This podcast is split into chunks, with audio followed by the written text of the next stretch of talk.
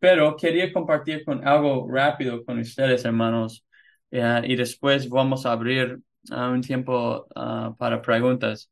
Quiero que vayan conmigo a Levítico capítulo uh, 8. Levítico capítulo 8. Um, hablamos de esta semana pasada uh, brevemente, pero quiero enfocar en algo uh, que vi aquí, uh, que, que creo que es de bendición, ¿no? Y un ánimo por nosotros. Dice en versículo 31 de Levítico 8, versículo 31. Y dijo Moisés a Aarón, quiero recordarles, están haciendo el, proceso de ordenación de uh, Aarón ¿no? y sus hijos de sacerdocio. Dice, y dijo Moisés a Aarón y a sus hijos, hervir la carne a la puerta del tabernáculo de reunión y comedla ahí con el pan que está en el canastillo de las consagraciones, según yo he mandado, diciendo, Aarón y sus hijos la comerán.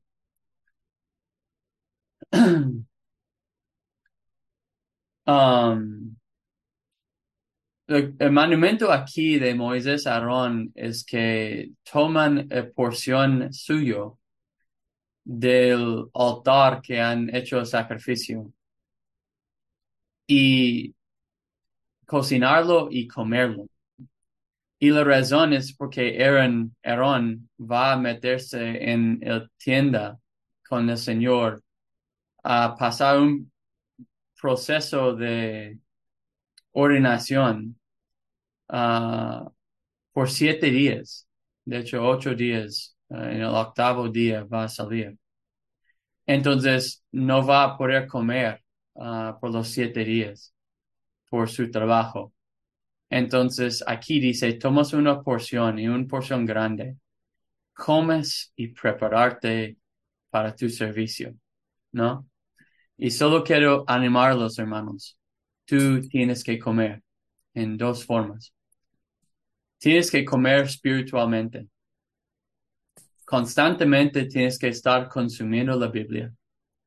¿No? Si no estás disciplinado cocinando la Biblia, no vas a aguantar en, en los días de ayuno que tenemos que hacer por el ministerio. ¿No? Tú tienes que cuidar tu vida y checar que estás alimentándote. Tienes que mover todo en tu vida para que tu alimentación personal será tu primor, primer prioridad. Muchas veces llegamos al púlpito medio en ayuno porque estamos más preocupados de alimentar otros que nosotros mismos. Hermanos, el sacerdocio en ese tiempo tenía gran uh, trabajo y tenía gran responsabilidad, pero sin la alimentación personal no iba a llegar a sus deberes. Hermanos, esta alimentación tiene que ser primeramente en tu vida. Entonces, uno es alimentarte en las escrituras. Segundo, es alimentarte espiritualmente, teológicamente. Tú tienes que estar leyendo, uh, escuchando, uh, haciendo todo lo necesario para que tú estás creciendo teológicamente, ¿no? es tu responsabilidad, ¿no? Pablo en final de su vida dijo, no ha llegado. No has llegado a una posición teológica donde no tienes que seguir aprendiendo. Tenemos un dicho que siempre decimos, siempre, siempre, siempre reformando. Eh, quiere decir, siempre estar reformando. Pero nosotros no entendemos esto, que siempre debo estar cambiando mi teología. No, no, no. Siempre, siempre debe estar creciendo eh, y refinando mi teología, ¿no? Revisitando cosas, aprendiendo, leyendo cosas que me estrecha, me causa dificultad. Um, hace un par de meses yo leí un libro, creo que también está en español, de Sam Renahan, sobre el, uh, ¿cómo se llama? Descender de Cristo.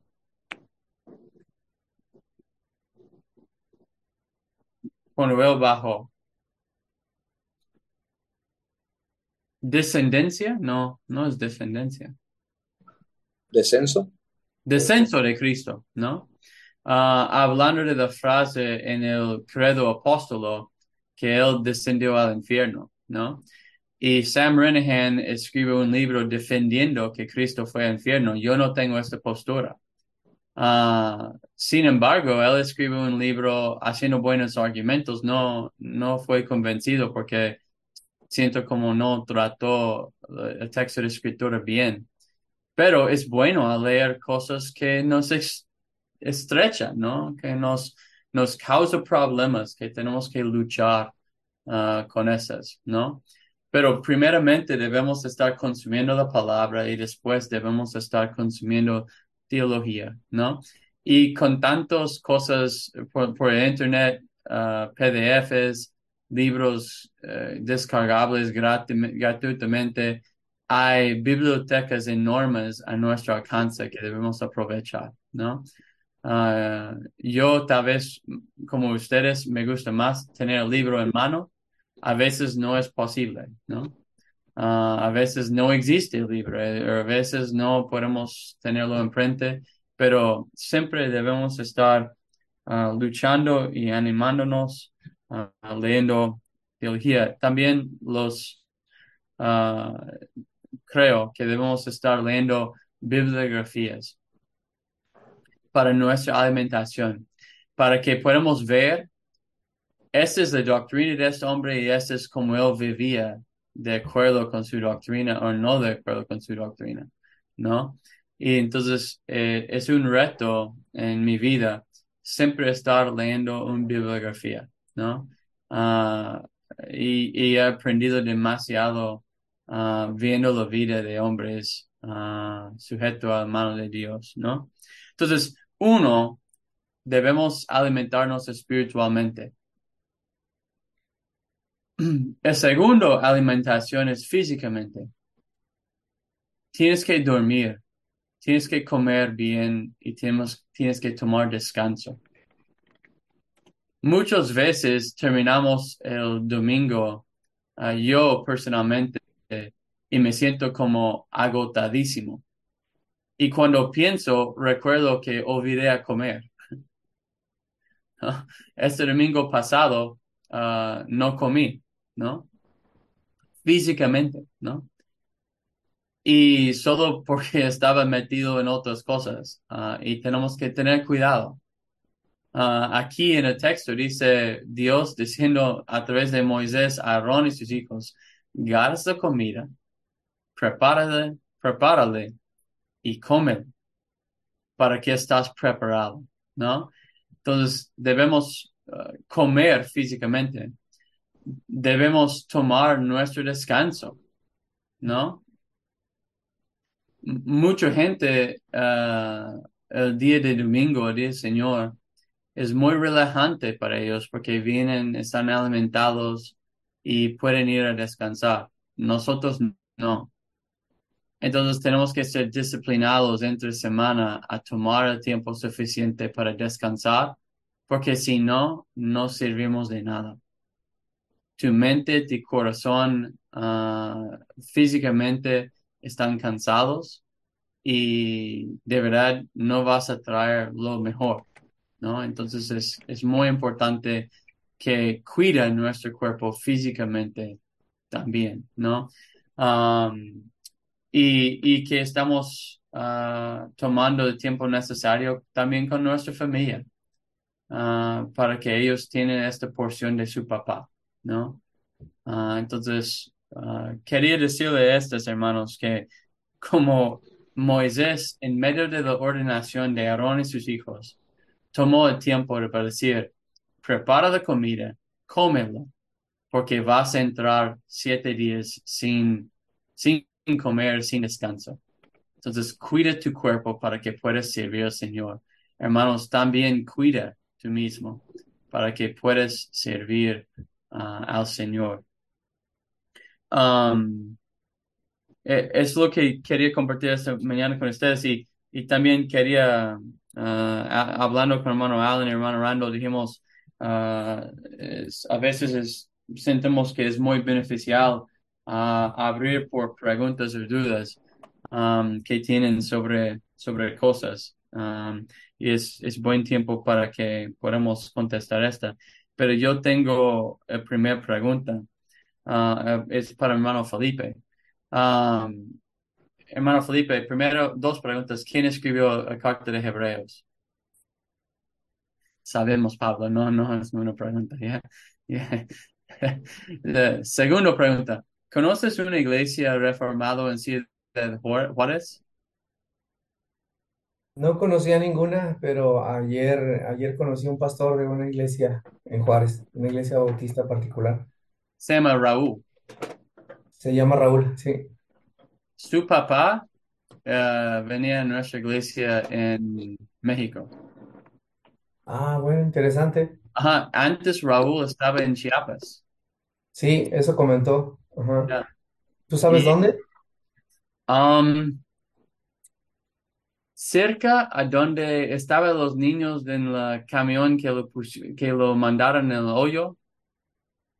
Es un lugar bien eh, difícil. Se llama- empieza con A, pero Bueno, tiene, tiene una cueva ahí muy profundo y cuando enojan con la gente de su doctrina lo tiran en el hoyo. wow, no, no, no sabía. Yeah. ¿Eso es en las Ah, montañas? ajá, había una persecución grande ahí que pasó y tiene una celebración de este cada año. Actial. Actial, así es. Él estaba cerca a Actial. La gente de Actial están Sí, bien mal de la mente. sí, es una zona difícil. Sí.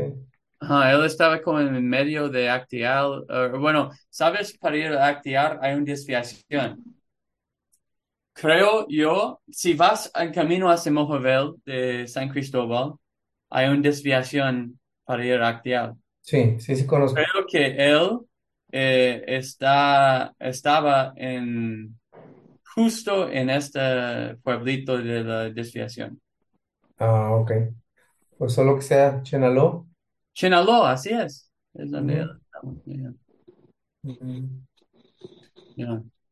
Pero yo conocí a él, uf, hace años y apenas ah, ayer, ayer ah, me mandó un request en Instagram y me dio cuenta que está en Ciudad de Juárez, entonces yo dije, bueno, voy a preguntar a hermano Felipe si lo conoce.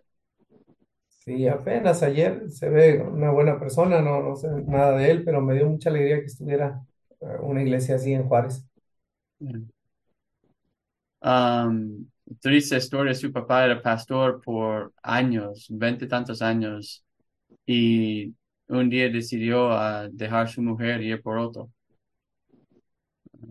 Triste, triste, triste. Entonces yo conocí a Raúl a través de él buscando una iglesia para su papá. Oh, Cuando conocí a Raúl, apenas estaba llegando a la doctrina reformada. oh, interesante. Y ya. Sí, este, ¿tú tienes información de él? No sé, teléfono o algo. Um, eh, lo pedí ayer, Ah, entonces bueno, ah, sí, tengo un número telefónico, pero no sé si todavía es de él. ya. Um, pero ah, es, es, es muy fiel él. Ah, bueno, no he hablado con él en años, pero era, ¿no? Ah, me da gusto que ya reconectamos porque, bueno, este era lo que quería preguntar, ¿no? Ah, ¿Cómo te fue tu junto ayer? Eh, pues muy, muy bien, hermanos. Este, hubo como unos, creo que unos 25, 30 pastores, eh, algunos dos o tres de la Ciudad de México. Creo que la iglesia más grande está en Querétaro, con 150 personas, otras iglesias en San Luis Potosí. eh, ¿Quién, quién era de la iglesia en Querétaro? uy, no, no recuerdo el nombre, no recuerdo. Es Tengo anotados, Joseph Urban. ¿perdón? Es de Joseph Urban. Antes, ¿recuerdas de Jo- Joseph Urban? Sí, sí, sí, sí. Creo que esta iglesia es de él.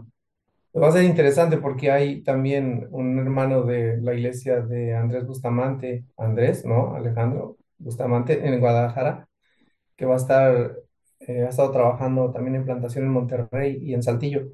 Ajá. Y, y ellos este, eh, también hablaron de una obra en Oaxaca, por eso pensé también el hermano Cristian, porque eh, creo que están visitando, olvidé el nombre de Oaxaca, y parte del propósito de esto es que eh, varios hermanos nos pongamos de acuerdo para apoyarnos en las zonas que nos quedan más cerca. Yeah. Creo que hay alguien viajando desde Monterrey a Oaxaca para atender una pequeña obra y pues acá vemos gente más cerca. Yeah. En fin, fue una buena reunión. Estuvo el pastor Francisco Orozco Ah. y también el director del seminario allá en, en, en Torreón. Este, y, y fue un muy buen tiempo. Piensan hacer un congreso también de iglesias bautistas de México y ya nos eh, avisarán si se hace y dónde y todo esto, pero pues fue buen tiempo. Amén. Me da mucho gusto que podías. El Francisco Orozco, Heartcry, ah, ah, pidió él, yo y la Iglesia Bautista Reformado de Ciudad de México. um, a empezar un seminario en la Ciudad de México hace años. Decidimos no hacerlo, pero yo creo que Francisco, nunca conocí Francisco, pero eh, él estaba en el norte y iba a, a venir, pero decidimos no hacerlo. Y él, yo creo que empezó su seminario allá. Ah, yo me imagino. Sí, es una buena iglesia, la iglesia de Torreón es, es una buena Ya, iglesia. Hermanos ya llevan un tiempo caminando. Creo que pues podría ser una de las más grandes tal vez de, de entre los bautistas este, confesionales y y estaba ahí en esta junta, estaba ah, Ro- Rodrigo, ah, de, no Rodrigo, Ro- ah, Rogelio, de Ciudad de México. mm, creo que sí había un Rogelio. Este, De barba. mira, son reformados, entonces casi todos tenían barba, pero Excepto, excepto este rebelde de Tuxtla, ¿no? Excepto, hay un hermano que se llama Rogerio, es de la Ciudad de México, Rogerio Julio Yep, Canales. así es. Él, es pastor de la iglesia donde predicaba mucho yo. Iglesia Bautista de la Gracia y la Verdad de la Ciudad de México. Antes, esta era la biblioteca, la editorial ah, um, Far de Gracia. Ah, interesante, mira. Yeah, Sí, Están nombrando diáconos, pidió oración por eso, ¿no? Yeah. En fin, este sí, hubo, hubo varios hermanos. Amén. Amén.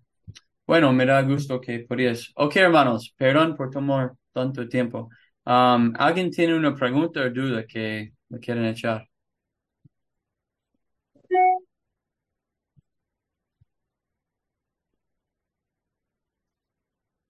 ¿Nada?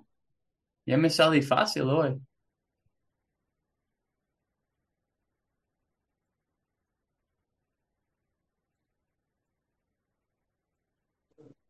Lo mejor tenemos, este, ahí está el hermano Rodolfo. Estás en mute, hermano.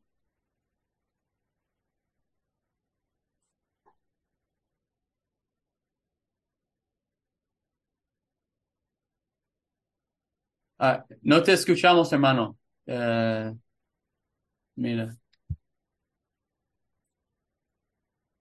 Ah, ah, ah, hace Ahí rato, estás. ah, hace rato decías que, que Cristo no había descendido a los infiernos. Ah, yo también, esa era mi posición, pero oía este pastor de, de Guadalajara, Héctor Bustamante, en una exposición larga, como de dos o tres pláticas, y donde lo lleva un estudio grande, donde da muchos textos y, nos, y lo nos trae para allá y para acá.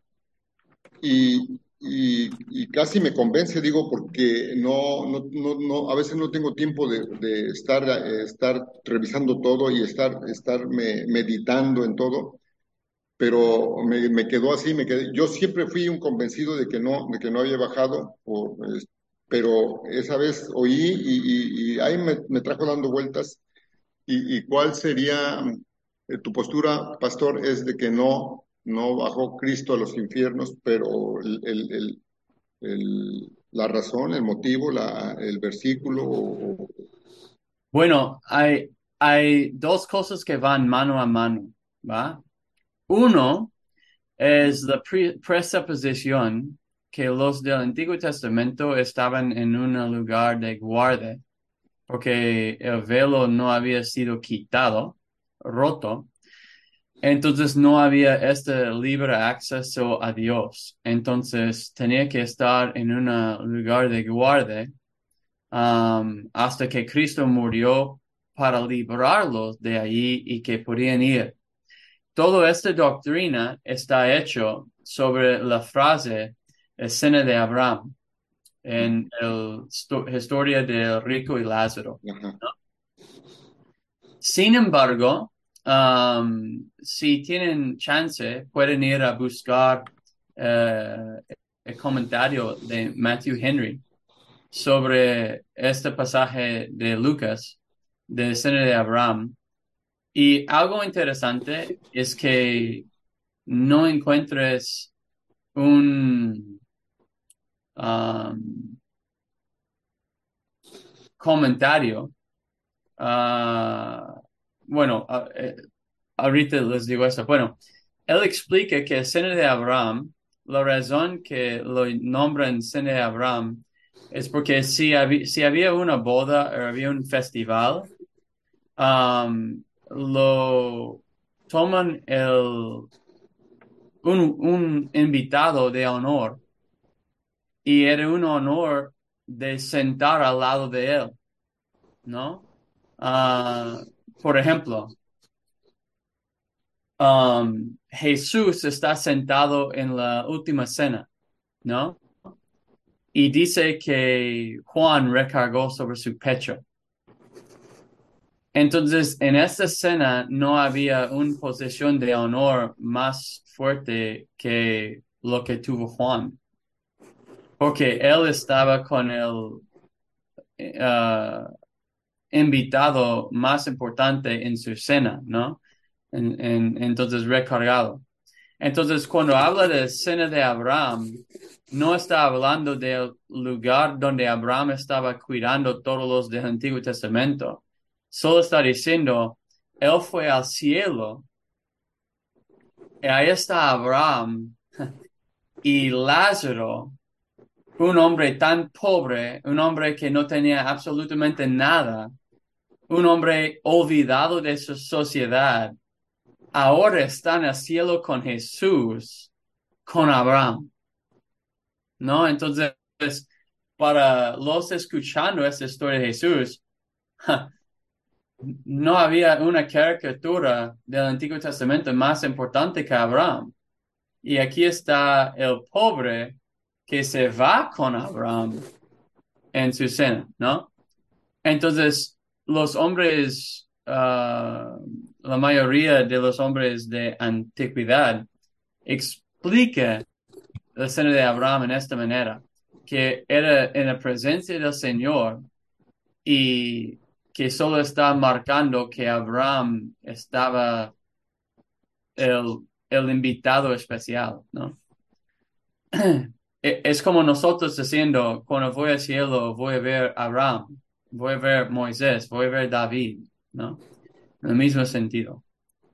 Pero esta doctrina que Cristo descendió al cielo, al infierno, empieza con la presuposición que um, este lugar es un lugar donde la gente está esperando a entrar a la presencia del Señor.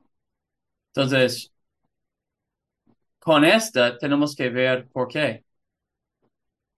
Y la razón dado es porque Cristo no había muerto, ¿no? Sin embargo, Abraham fue justificado. Amén. ¿Y qué quiere decir justificación? Que la obediencia activo y pasivo de Cristo estaba aplicado a Abraham. ¿No? Moisés, dice en el texto, había encontró gracia con el Señor. Y, ¿no? Entonces, vemos que eran justificados. Si son justificados, alguien tiene que contestarme de qué razón no tiene acceso a Dios. ¿Basado en qué? Y la gente quiere decir, primeramente, um, porque Cristo no había muerto. Pero si había una retención de los beneficios de Cristo porque no había muerto, entonces, ¿por qué no hay una retención de los beneficios de justificación? ¿Sí me explico? ¿Alguien tiene una duda o pregunta sobre esto? Yo sé que es un poco profundo y no muy hablado. También, también otro pasaje que usan para enseñar que, el Señor descendió a los infiernos es primero de Pedro 3, donde dice que en el cual también fue y predicó a los espíritus encarcelados, diciendo que él fue y predicó este, la victoria de, de la resurrección, ¿no? Ah, pero no es así, el contexto nos habla de Noé predicándoles, ¿no? Ah, también en Efesios, cuando dice que él descendió a las partes más bajas de la tierra, es, asumiendo que el infierno estaría en el núcleo de la tierra, tantas cosas que no son bíblicas. Entonces, este, el contexto nos va a ayudar.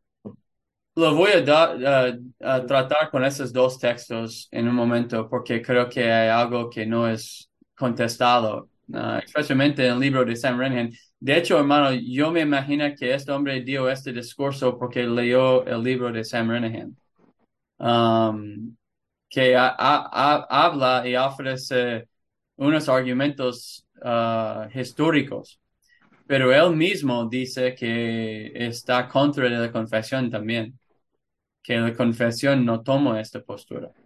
Um, pero quiero leerles algo um, en capítulo 7 de, del pacto, ¿no? Y um,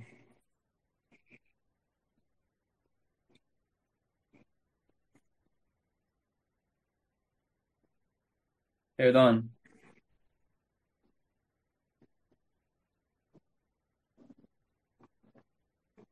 Eh, perdón, es, es en capítulo 8, párrafo 6. ¿Alguien tiene confesión que tengo, solo tengo mío en inglés aquí enfrente de mí? Ah, Yo, ok, ¿puedes leer eh, capítulo 8.6. 8, párrafo, ah, capítulo 8, párrafo 6? Aun cuando el precio de la redención no fue realmente pagado por Cristo hasta después de su encarnación, sin embargo, la virtud, la eficacia y los beneficios de la misma fueron comunicados a los escogidos en todas las épocas, desde el principio del mundo, en las promesas, tipos y sacrificios, y por medio de los mismos, en los cuales fue revelado y señalado como la simiente que heriría la cabeza de la serpiente y como el cordero inmolado desde la fundación del mundo, siendo el mismo ayer, hoy y por los siglos. Entonces, ellos dicen en la confesión tres cosas, el virtud, eficacia y beneficio fuera comunicado, ¿no? Ah, mi pregunta es, ¿qué es el, el virtud, eficacia y beneficio de la muerte de Cristo?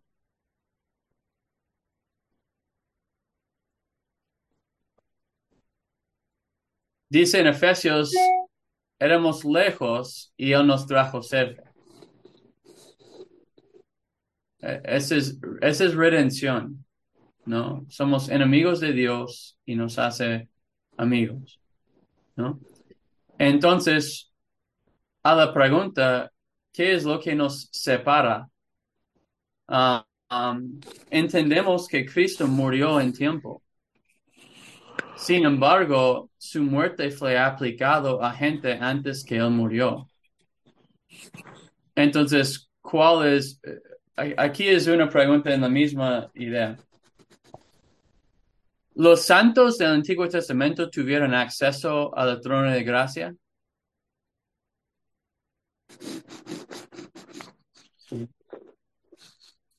¿Alguien quiere contestar no? No. ¿Qué les dio este acceso? Creo. Uh, todos pueden quitar mute. Uh, vamos, eh, estamos en conversación, pero no escucha tus respuestas. Um, lo que dio acceso a ellos es la sangre de Cristo. No derramado todavía, pero derramado eternamente. Dice, ¿No? dice Hebreos 13:20 que, que Él es el, el, el pastor que derramó la, la sangre del pacto eterno. El pacto eterno, ¿no? Eh, entonces, uno, ellos tuvieron acceso al trono de gracia. No podemos leer los salmos y decir no tuvo David acceso al trono de gracia, ¿no? Um, entonces, ¿cuál será la razón que no tendrá acceso al Señor, ¿no? O- otro problema, había dos hombres que no, no murieron, ¿no? ¿Quién fue? no.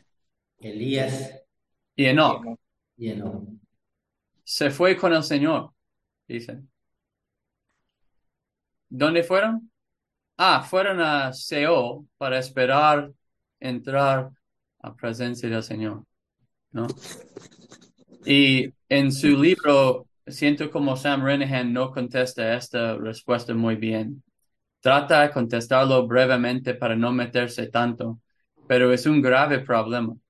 Cuando dice Enoch fue con el Señor, creo el texto, que se fue con el Señor, ¿no? Ahora, traspuesto para no ver muerte. ¿mandé? Fue traspuesto para no ver muerte, dice el texto. Así es, ¿no? Ah, ahora, yo sí tomo la postura que él murió físicamente, su cuerpo murió porque tenía que. Am, no vive físicamente en los cielos, pero su alma fue con el Señor, ¿no? Am, y yo siento que físicamente murió en el carrito de fuego. Ah, sin embargo, él no murió como hombres, ¿no? Ah, como nosotros, ¿no? Él, su cuerpo quedó muerto en, en esa transición ah, con el Señor. Ahora, dos textos más, uno en Efesios, ah, cubrimos esta primera. Y este es donde es, es, bueno, la primera idea que todavía estamos tratando, no quiero que pierdan esta idea, el, el seno de Abraham, ¿no? Y ellos están tratando de apoyar la doctrina que el seno de Abraham no es el cielo, pero es un lugar de espera en los santos del Antiguo Testamento. Y están tratando de apoyar esta idea del seno de Abraham con esos dos textos, primero en Efesios, capítulo 4. Y dice, um,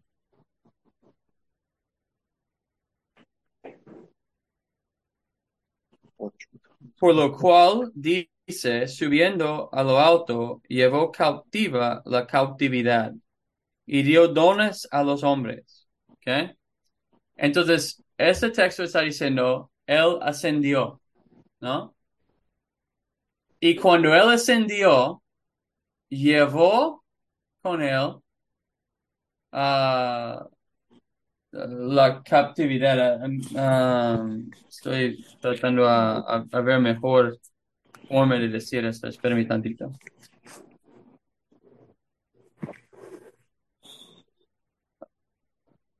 Efesios 4, El 8. versículo 8 en la primera parte dice, por lo cual dice, subiendo a lo alto, llevó cautivo la cautividad y dio dones a los hombres. Ajá. Y el 9 dice, y eso de que subió, ¿qué es? Sino que también había descendido primero a las partes más bajas de la tierra. que dos cosas. Primera, en versículo 8,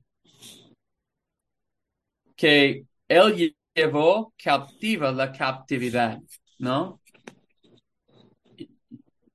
Esto solo está diciendo, él es la cabeza. Él llevó a primer lugar. Él está sentado en su trono. Um, de hecho, mi versión en inglés dice, ah, y llevó un grupo de captivos, ¿no? Ah, y, y solamente está diciendo, y está citando el Antiguo Testamento, está citando ah, ah, Salmo 68, ¿no? Y en el contexto veo que él está diciendo, él es la cabeza, él es quien está sentado, ¿no? Él es quien fue haciendo este lugar más alto. Pero el problema lo veo en la segunda frase y dio do- dones a hombres. ¿Ok? Uno. Y ese es el punto, ese es el punto de Pablo en Efesios. Pablo Sí. en Efesios no está hablando, para que le hable. ¿mande? Ok. Ah.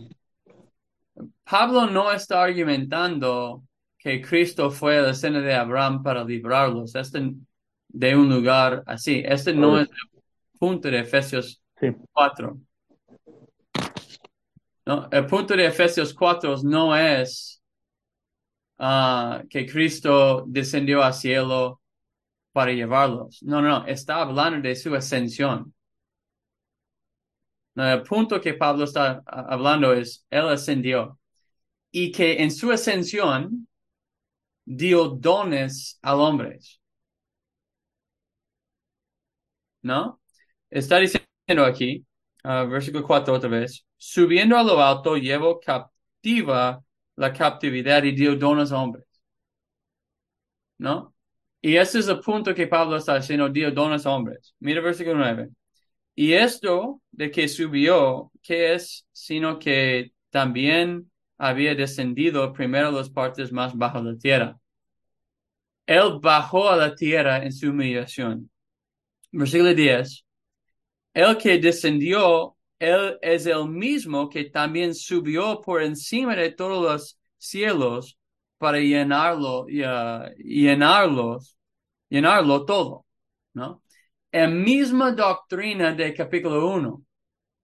Si regresamos al capítulo 1, es la misma doctrina en versículo 18, alumbrando los ojos de vuestro entendimiento, para que sepáis cuál es la esperanza a que Él os ha llamado, y cuáles las riquezas de la, de gloria de su herencia en los santos, y cuál es la supremamente grandeza de su poder para con nosotros los que creemos según la operación del poder de su fuerza, la cual operó en Cristo, resucitándole de los muertos y sentándole a la diestra de los lugares celestiales, sobre todo principado, autoridad y poder señor, y señorío, y sobre todo nombre que es nombrado no solo en este siglo, sino también en venidero.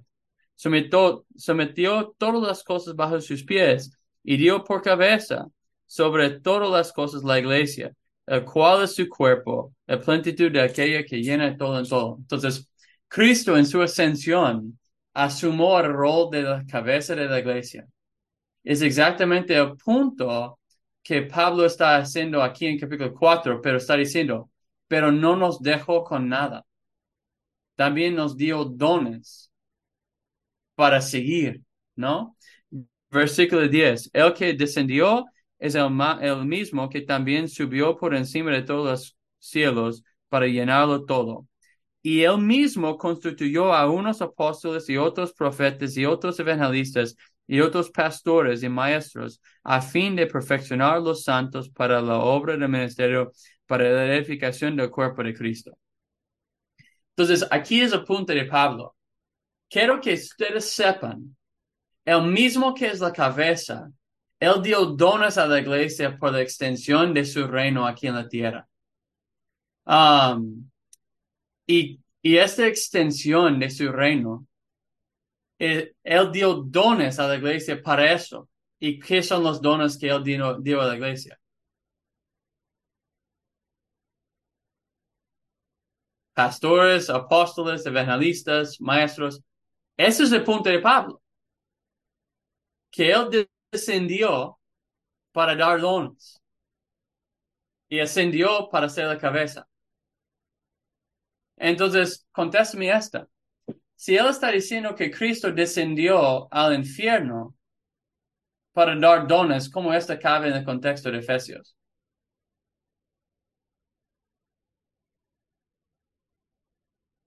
¿Alguien puede dar una explicación?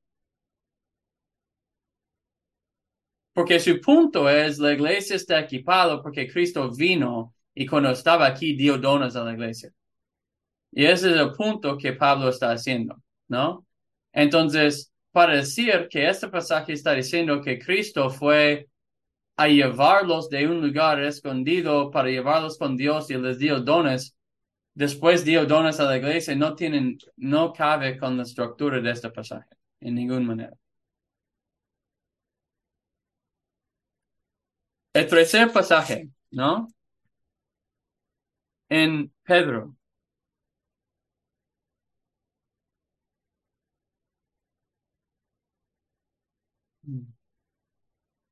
¿Alguien tiene una pregunta o duda sobre esto antes que llegamos a Pedro? No quiero dejar ni una piedra. Pastor, pastor. Adelante. Lo, lo único, este, aquí yo tengo en el 9, y eso de que subió, ¿qué es? Sino que también había descendido primero a las partes más bajas, la Ajá. tierra. La tierra, hay un, ¿por qué, ¿por qué lo borré? Ni recuerdo por qué lo borré de la tierra, sino puse más bajas la tierra, y entonces ahí ya, no sé por qué lo borré, a quién oí, qué vi, qué comentario vi o algo vi, no, no tengo la nota, pero entonces aquí voy de acuerdo con lo que usted nos está diciendo. Bajó a la tierra, no a las partes más bajas de la tierra, o sea, bajó a la tierra, no, bajó a la tierra. muchas veces cuando refiere a la tierra, habla de la tierra en tres partes. No, Pablo dijo que ascendió a tercer cielo. Bueno, ¿qué quiere decir Pablo que ascendió a tercer cielo? Bueno, no está hablando de las nubes en nuestra tierra, no está hablando del espacio, está hablando del cielo, ¿no? Entonces, cuando dice que bajo las a la, a- a la ma- partes más bajo de la tierra, está hablando de humillación de Cristo, que Él vino, fue nacido eh, como hombre, tomó carne, se humilló y, y, y- y, ah, caminó entre vosotros. Entonces, la expresión ahí es que Él, él descendió, um, se humilló y tomó carne. Y cuando él hizo esta, dio dones a hombres. ¿no? Te voy a dejar al consolador con ustedes, ¿no? Um, y es exactamente lo que habla el primer capítulo de Hechos, ¿no? Que cuando el Espíritu se cayó, uh, eso es los empoder, em- empoderamente ¿no? ¿Alguien más tiene una pregunta sobre esto?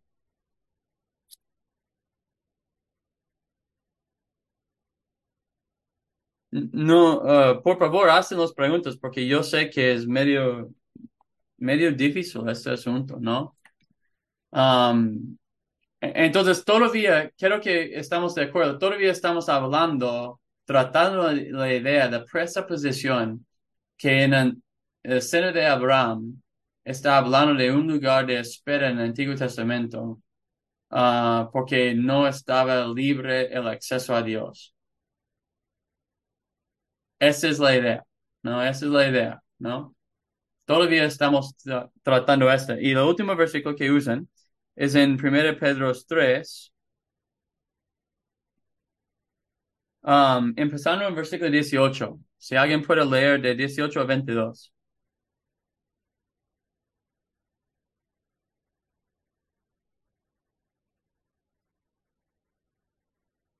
¿Cuál dijo, hermano? 18, 22. Porque Primero- también Cristo, Primero de Pedro. porque también Cristo padeció una sola vez por los pecados, el justo por los injustos, para llevarnos a Dios, siendo la verdad muerto en la carne, pero vivificado en espíritu, en el cual también fue y predicó a los espíritus encarcelados, los que en otro tiempo desobedecieron cuando una vez esperaba la paciencia de Dios en los días de Noé, mientras se preparaba el arca, en las cuales pocas personas, es decir, ocho, fueron salvadas por agua. El bautismo que corresponde a esto ahora nos salva, no quitando las inmundicias de la carne, sino como aspiración de una buena conciencia hacia Dios por la resurrección de Jesucristo, quien habiendo subido al cielo está a la diestra de Dios y a él están sujetos ángeles, autoridades y potestades. Okay, primera pregunta, uh, primer asunto. El, el, contexto de Pedro es que Cristo sufrió, ¿no? Cristo sufrió para qué? Nuestros pecados, dice versículo 18, ¿no? Y el punto que está haciendo, el justo sufrió por el injusto. ¿De acuerdo? Hizo un intercambio, el justo por el injusto, dice. Uh, el final del versículo 18 dice,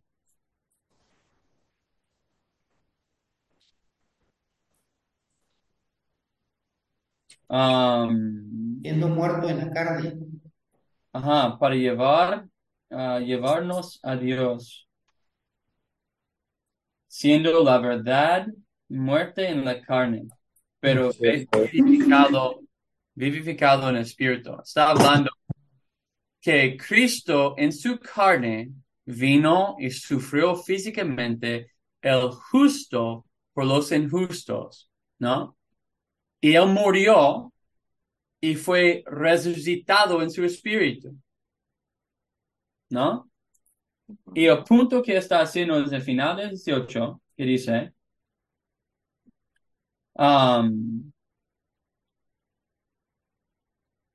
uh, en 19, dice, en el cual también fue y predicó a los espíritus que encarcelados. ¿Ok? La pregunta es, ¿cuándo Cristo fue a predicar a los espíritus encarcelados? Si toman la idea que Cristo descendió al infierno o al lugar de espera a predicar a los que, y, y da una descripción de ellos aquí, um, versículo 20. Alguien lee versículo 20. Los que en otro tiempo desobedecieron cuando una vez esperaban la paciencia de Dios en los días de Noé, mientras se preparaba el arca en la cual pocas personas, es decir, ocho, fueron sal salvadas por agua. Él fue a predicar a la cárcel a los que no obedecieron en el día de Noé. ¿Quién no obedecieron en el día de Noé?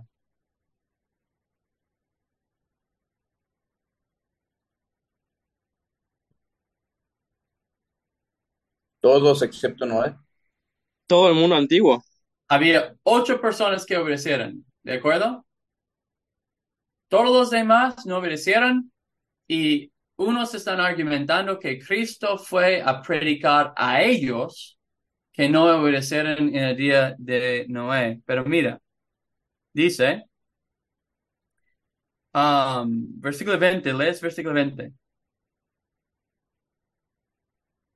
En los que en otro tiempo desobedecieron, cuando una vez esperaban la paciencia de Dios en los días de Noé, mientras se preparaba el arca en la cual pocas personas, es decir, ocho, fueron salvadas por agua. Okay. Ocho personas estaban salvados, ¿ok? Y todos los demás estaban encarcelados, ¿no? Si tú tomas que Cristo en su muerto descendió al infierno para predicar, no predicó a todos que están enfermos, solo los que no obedecieron el día de Noé. ¿Por qué no predicó a todos? no, no tiene ningún significado. Mira versículo 21, si puedes leerlo. El bautismo que corresponde a esto ahora no salva, no quitando las inmundicias de la carne, sino como la aspiración de una buena conciencia hacia Dios por la resurrección de Jesucristo, Versículo 22.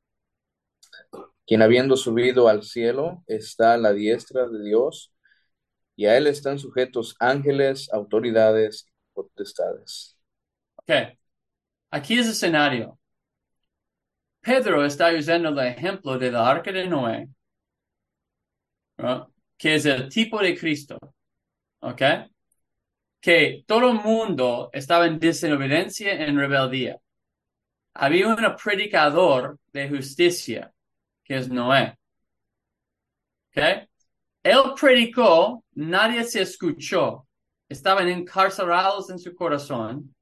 Nadie se escuchó y se endurecieron en su corazón. Y Dios salvó ocho personas.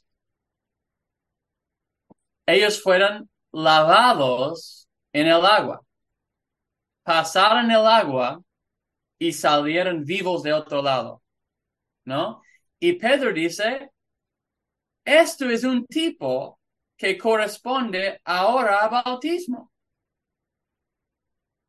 Nosotros usamos el símbolo de bautismo a mostrar que escucharon la palabra encarcelados, la palabra predicado, creyeron, arrepintieron y es simbólico de estaban muertos y ahora viven y tienen nueva vida. Entonces Pedro dice, eso es lo que corresponde. Dice, y ahora él ha pasado hasta los cielos y todo poder es suyo. ¿Ok? Ese es el símbolo, simboli, eh, lo que es simbólico de esta es el arca de Noé. Y Pedro está argumentando que Cristo predicó el evangelio a través de Noé a todos los que estaban encarcelados en su pecado y solo ocho personas obedecieron. Y ellos fueron salvados en el arca. En la misma situación hoy, Dios está predicando el evangelio a través de la iglesia. Cristo sufrió para pagarnos y está sentado en lo alto. En la misma, mira lo que pasó con Noé. Escucharon y no arrepintieron. Entonces solo fue salvado ocho personas. Y ahora es la iglesia que está predicando, Cristo predicando a través de la iglesia, arrepenteos y Cristo es la arca. Métete. ¿No? Que alguien tiene una pregunta o duda. Hermano Jonathan, Mm, este, yo quisiera comentar que Cristo siempre ha estado en todos los tiempos. Oh, claro. Y este, voy a leer el pasaje que está en Primera Corintios 10. Y dice, porque no quiero, hermanos, que ignoréis que nuestros padres todos estuvieron bajo la nube y todos pasaron el mar. Y a todos en Moisés fueron bautizados en la nube y en el mar.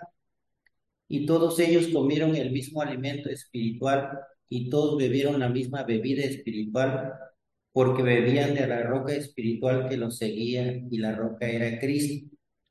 Pero de los más de ellos no se agradó Dios por lo que quedaron postrados en el desierto. Y luego sigue diciendo por qué no los dice para que nosotros no caigamos en semejante situación. Ahora, quiero leer este con relación a los que están encarcelados o cautivos, cuando dice que el Señor llevó cautivo la cautividad. Y, usted decía ahorita que la iglesia está predicando. Entonces el apóstol Pablo le dice a- en la segunda carta a Timoteo, le dice, porque el siervo del Señor no debe ser contencioso, sino amable para con todos, apto para enseñar, sufrido y que con mansedumbre corrija a los que se oponen, por si quizás Dios les conceda que se arrepientan para conocer la verdad y escapen del lazo del diablo en que están cautivos a voluntad de él. Con esto quiero decir que el Señor siempre ha estado dando su mensaje para librar a los hombres. Ya a la iglesia le concedió el privilegio de predicar el Evangelio. Ahora es la iglesia la que tiene que sufrir y tiene que hacer todo para, para rescatar a aquellos que están todavía cautivos. Yo entiendo que el Señor ya hizo la parte que debía hacer. La iglesia no va a predicarle a los que ya, porque ya pasaron antes, porque la iglesia no estaba antes de, de Cristo.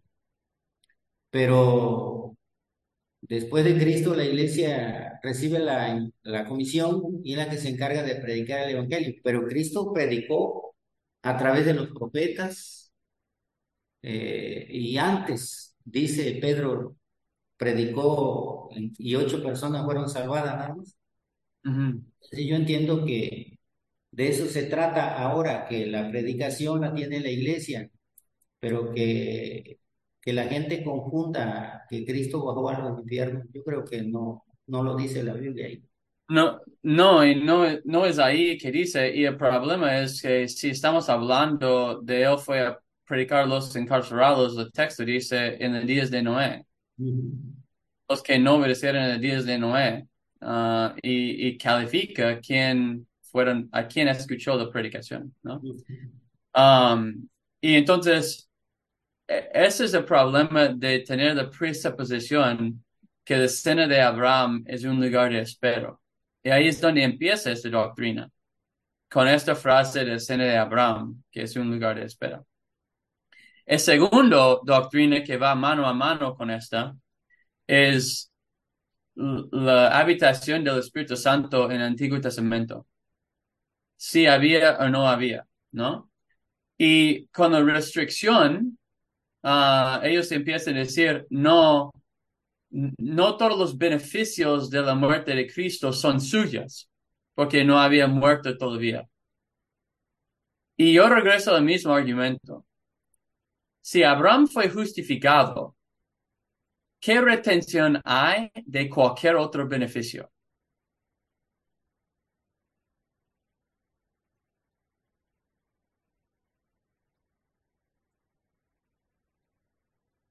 ¿Cómo dijo, hermano? Sí, sí, Abraham fue justificado por la fe en Cristo. Y nuestra confesión en uh, capítulo 11 de la justificación, el último parágrafo, dice, todos los santos del Antiguo Testamento fueron justificados en todas esas maneras como nosotros. ¿No?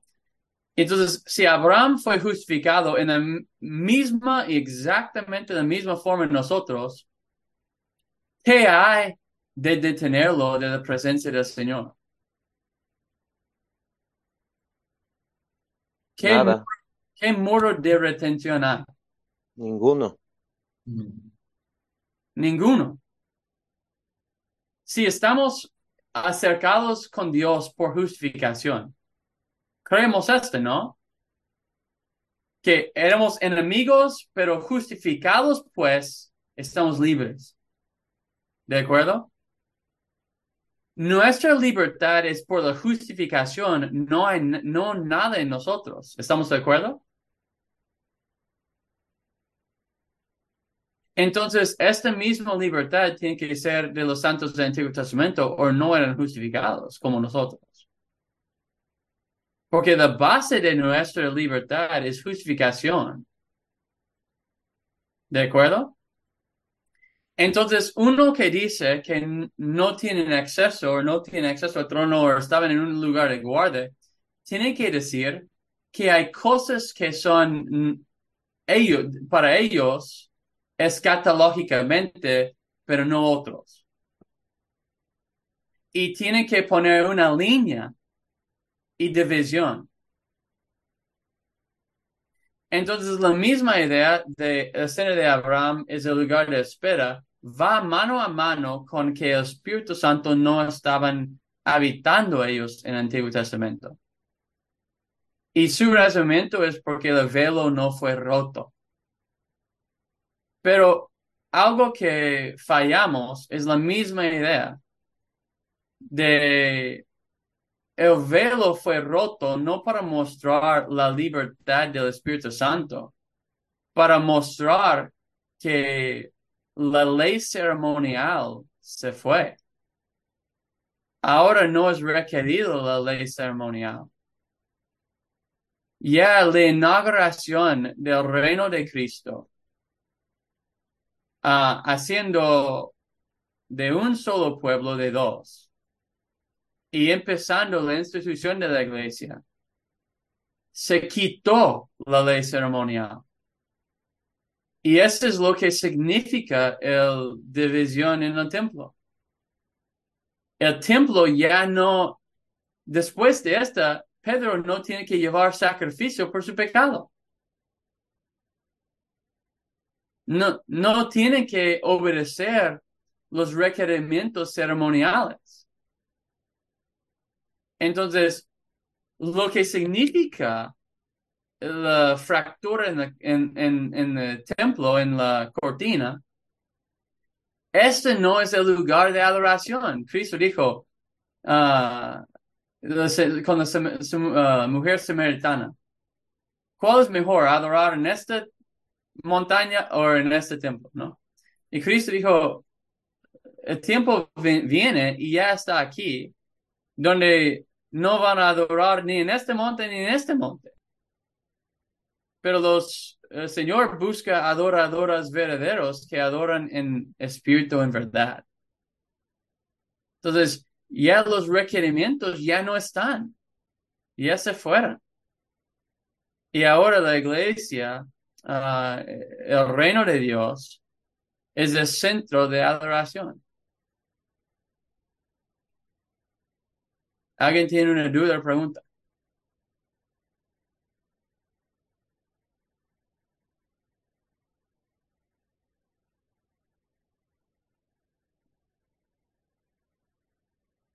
También yo tomo la postura que históricamente esta frase que él descendió al cielo, al infierno en el credo apóstolo no estaba originalmente. Um, y, y, Sam Renehan en su libro no ofrece nada buena explicación de esto. Él, él dice, uh, tenemos un ejemplo de que está en 150 años después que fue uh, escrito. Entonces, no podemos encontrar esta frase antes de 150 años hasta después que fue escrito. Y es un problema, ¿no? Porque tenemos copias del credo apóstol que están antes de esta que no lo tienen. Um, no, no me escuchen mal. Uh, Sam Renehan es buen pastor, buen teólogo, ¿no? Y él es muy estudioso. Y si él estaba aquí, tal vez me hace ver como un necio de, no, no saber qué estoy diciendo, porque él eh, hizo un gran estudio de esta. Sin embargo, uh, él tenía que llegar a la conclusión que él está en contra de la mayoría de los teólogos reformados y, y Ah, históricamente y en nuestro día. Él muestra en su libro que históricamente era una postura, sin embargo no era la mayoría, ¿no? Ah, entonces, eh, siento como se pasan por encima de los pasajes, pero no se trata con lo que dice. ¿No? Buena pregunta, hermano. Es una pregunta ah, muy apasionada es una pregunta que peleamos aquí en mi iglesia. Hermano ella toma la postura que sí descendió al, infierno, ¿no? Ah, pero es una postura que dos hombres pueden tener de diferencia, tener otra postura y todavía sí, sigue siendo hermanos y aún en la misma iglesia. Ah, uno puede ser hereje y el otro no, pero está bien.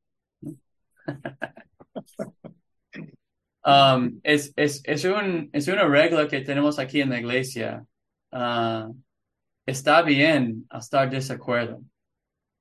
Está bien a luchar ah, tu posición teológica, aún en contra del pastor. Pero debes traer tu Biblia en mano y debes estar estudiado, no, no vengas ignorantemente, ¿no?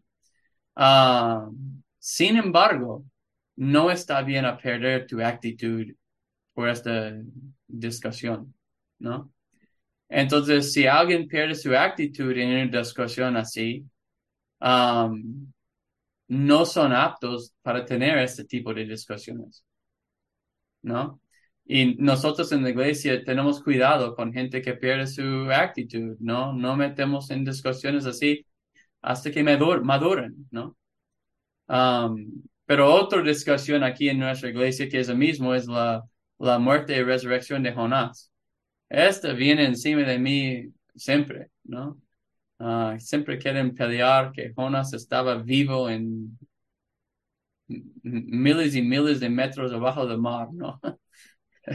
Quién sabe por qué, pero bueno, hermanos, buena pregunta. Ya se consumó todo nuestro tiempo, ¿no? Espero que fue eh, edificación. Um, y yo les animo a leer el libro de Sam, Sam Waldron, o Sam Renahan. Uh, él escribió uh, bien pensado. Uh, yo siento como no trato los pasajes como debía. Uh, pero lea su libro, ¿no? Está en español, ¿no? Si te convence, regresas a pelear, ¿no? Amén, hermanos. Espero que tengan excelente fin. Están orando por Alan y su familia, por hermano Randall, que está de vago. Um, y uh, mándenme los textos que van a predicar domingo para que pueda, pueda orar adecuadamente. Hasta luego. Gracias. Gracias. Diga, gusto en verles. Gracias, hermanos. Bendiciones. Igualmente, descansen. Buen día. Bendiciones. Bye.